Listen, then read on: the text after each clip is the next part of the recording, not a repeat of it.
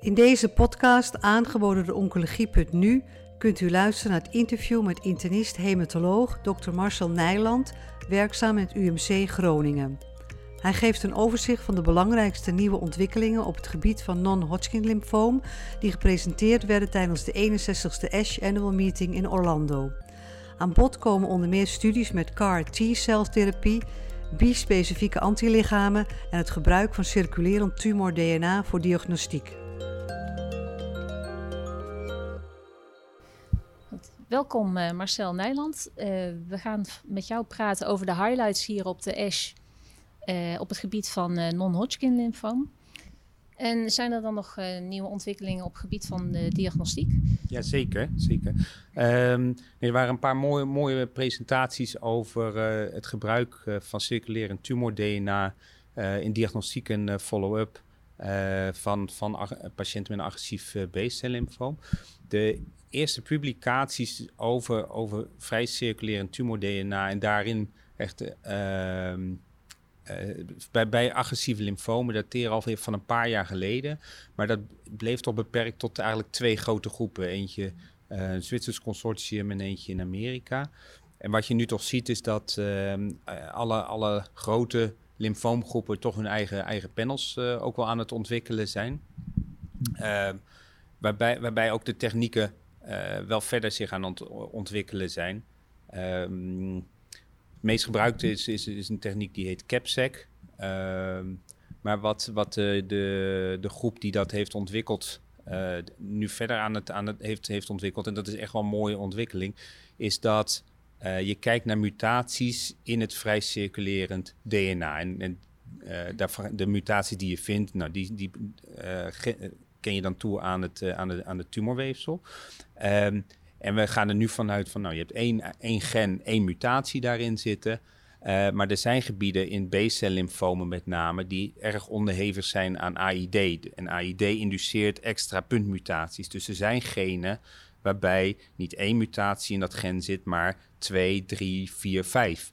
En dat zijn een aantal hotspotsgebieden in eh, DLB-cells waar je die mutaties kunt aantreffen.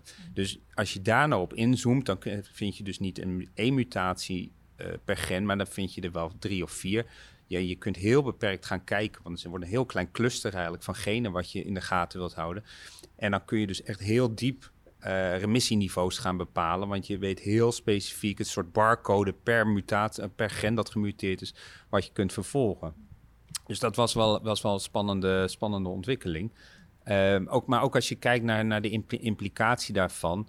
Uh, de, meeste, of de, de, de grote cohorten die beschreven zijn, die beslaan denk ik maximaal nu uh, totaal 200 patiënten in de literatuur. Dus er komen nu gewoon series langs op dit congres al van allemaal 100 plus.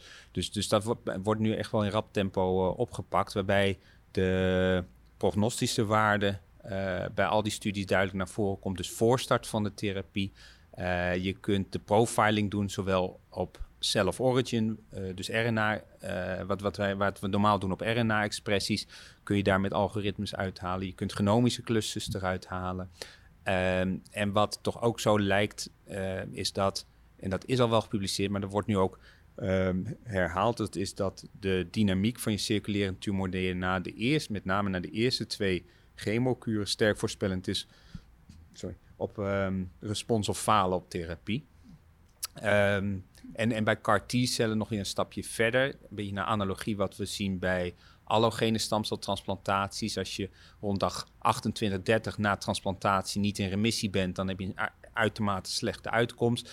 Wordt, een dergelijke observatie nu ook wel gezien bij uh, CAR T-celtherapie. Dus als je je circulerend, als je nog een meetbaar uh, signaal van je circulerend tumor-DNA hebt op dag 30, uh, is dan een hele slechte voorspeller. Dus ik, ik, ik, ja, wij zijn natuurlijk in Nederland druk bezig om, uh, om die panels uh, ook op te starten. Uh, we, we, zijn al bezig met de studie op te starten om de biobanking in Nederland daarvan van de grond te krijgen. en ik denk dat we daar heel snel mee aan de slag moeten. En dan zijn de CAR T-celtherapie is bij non-Hodgkin lymfoom natuurlijk een, een, hele nieuwe ontwikkeling die de laatste jaren succesvol is geweest. wat zijn daar de nieuwe bevindingen? Um, Ja, er zijn natuurlijk al een aantal of een tweetal CAR producten op dit moment uh, geregistreerd. Uh, in Nederland zitten we nog te wachten totdat het uit de sluis komt. Maar uh, hopelijk komt dat nou, binnen nu een aantal maanden. Um, de, de, de, een van de plenaire sessies ging dan over een derde product dat waarschijnlijk geregistreerd zal worden. Dat, is, dat was de Transcend-studie. grote studie, ruim 260 patiënten.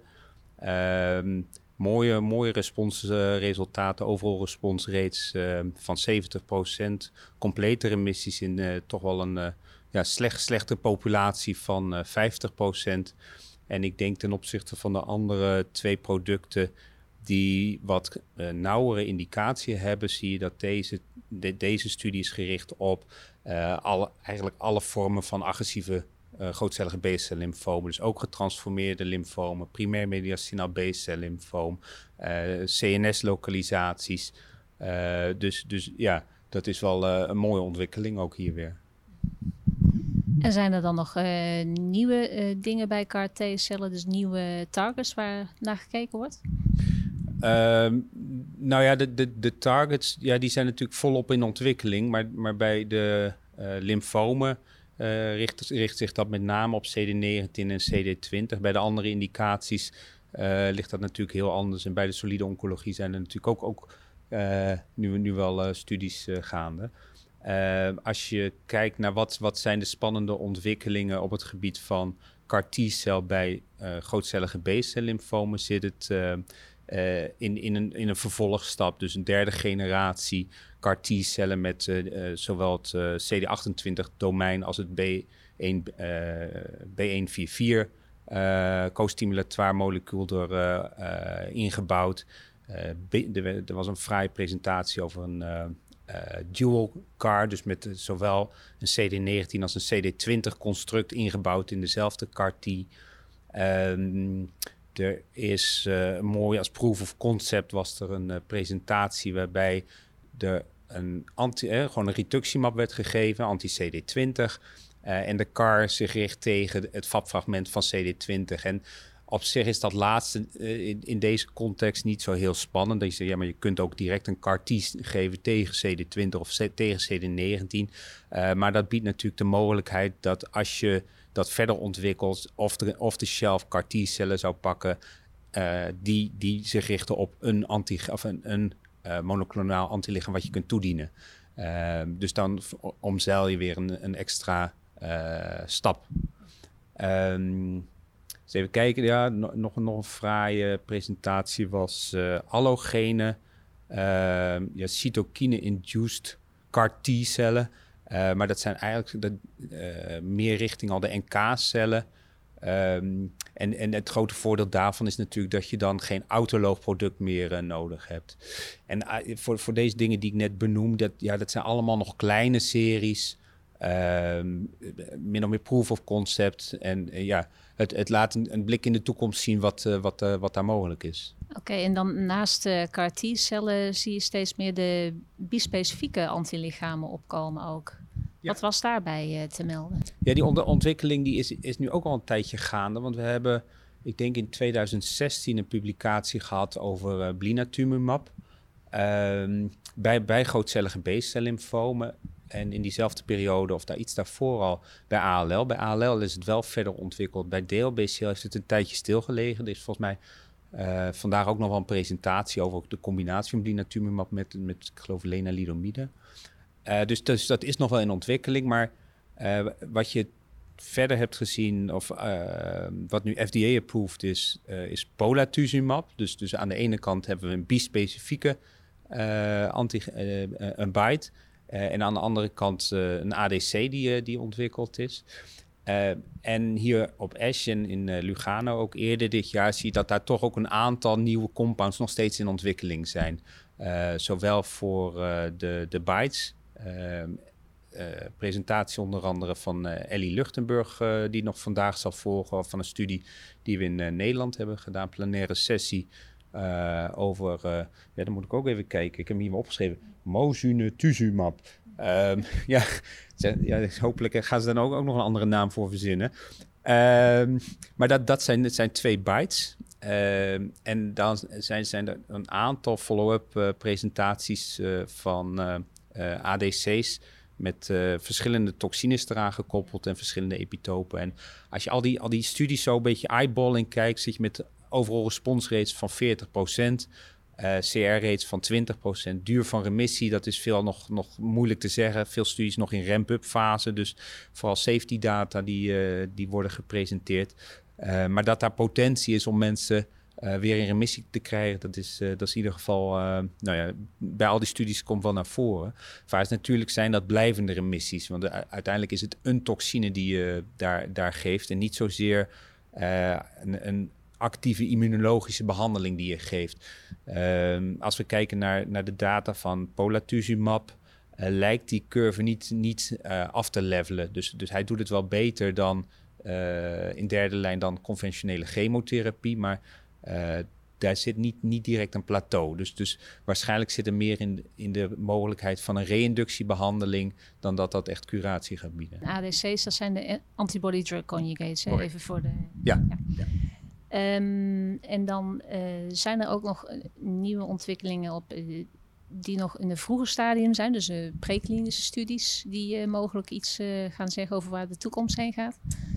jazeker. Ehm, ja, er zijn, zijn, natuurlijk allemaal mooi, mooie mechanismen. Maar de twee die wel bij mij in het oog sprongen, dat was um, één druk in ontwikkeling bij T-cel lymfomen. Die zijn veel, veel afhankelijk van BCLX. Uh, je hebt de pro- en anti-apoptotische eiwitten. Venetoclax is een BCL2-inhibitor, maar er, zijn, er zijn een aantal van die inhibitors, MCL1, BCLX. Uh, of een MCL1-blokken, BCLX kun je blokkeren, maar die hebben nogal wat off-target toxiciteit. En wat ze voor in T-cel lymfomen zijn sterk afhankelijk van deel van BCLX. Ehm, maar wat, je moet het dus wel echt getarget krijgen intracellulair. wat hebben ze gedaan? Is dat ze dat, uh, de, de, de druk hebben gekoppeld, daar hebben ze, die hebben ze uh, aangepast, een staartje aangemaakt. Uh, en die staart die is, afhang die is gevoelig voor het uh, proteasoomsysteem wat weer aanstaat in de tumorcellen. Dus je moet wel weten wat, wat daar staat. Nou, in dit geval was het het van Hippo-Lindau E3 systeem. Ehm, en uh, wat, wat eh, preferentieel tot expressie komt in die tumorcellen. Dus als je dat goed weet te targeten, dan krijg je dus die, die, die, die druk in die tumor getrokken en wordt de actieve uh, compound door de intracellulair gesplitst. Um, en de andere, wat, wat en, de, en de, je kunt je voorstellen dat dat niet alleen voor deze druk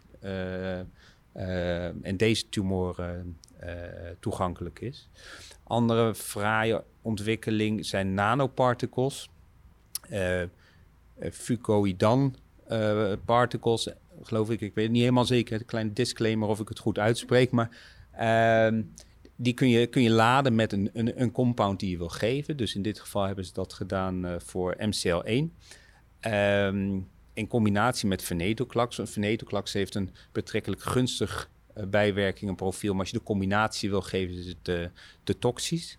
Uh, maar als je dat laat in, in zo'n na nanoparticle, die nanoparticles die hechten weer aan P-selectines. En P-selectine komt dan weer sterk tot, of het staat veel op de oppervlak van tumorcellen. Dus niet, niet specifiek, maar het verhoogt tot expressie. Uh, en op die, dus je krijgt gewoon een nanoparticle gevuld met, een met, met de druk die je wil. Die plakt aan je tumorcel, wordt geïnternaliseerd en daar komt je drukrelease. Uh, dus dat, dat is, daar, ook daar kun je wel voorstellen dat dat uh, veel potentie heeft, ook, ook voor buiten, buiten deze toepassing. Ja. Oké, okay, en dankjewel voor dit mooie overzicht. geen dank, dankjewel.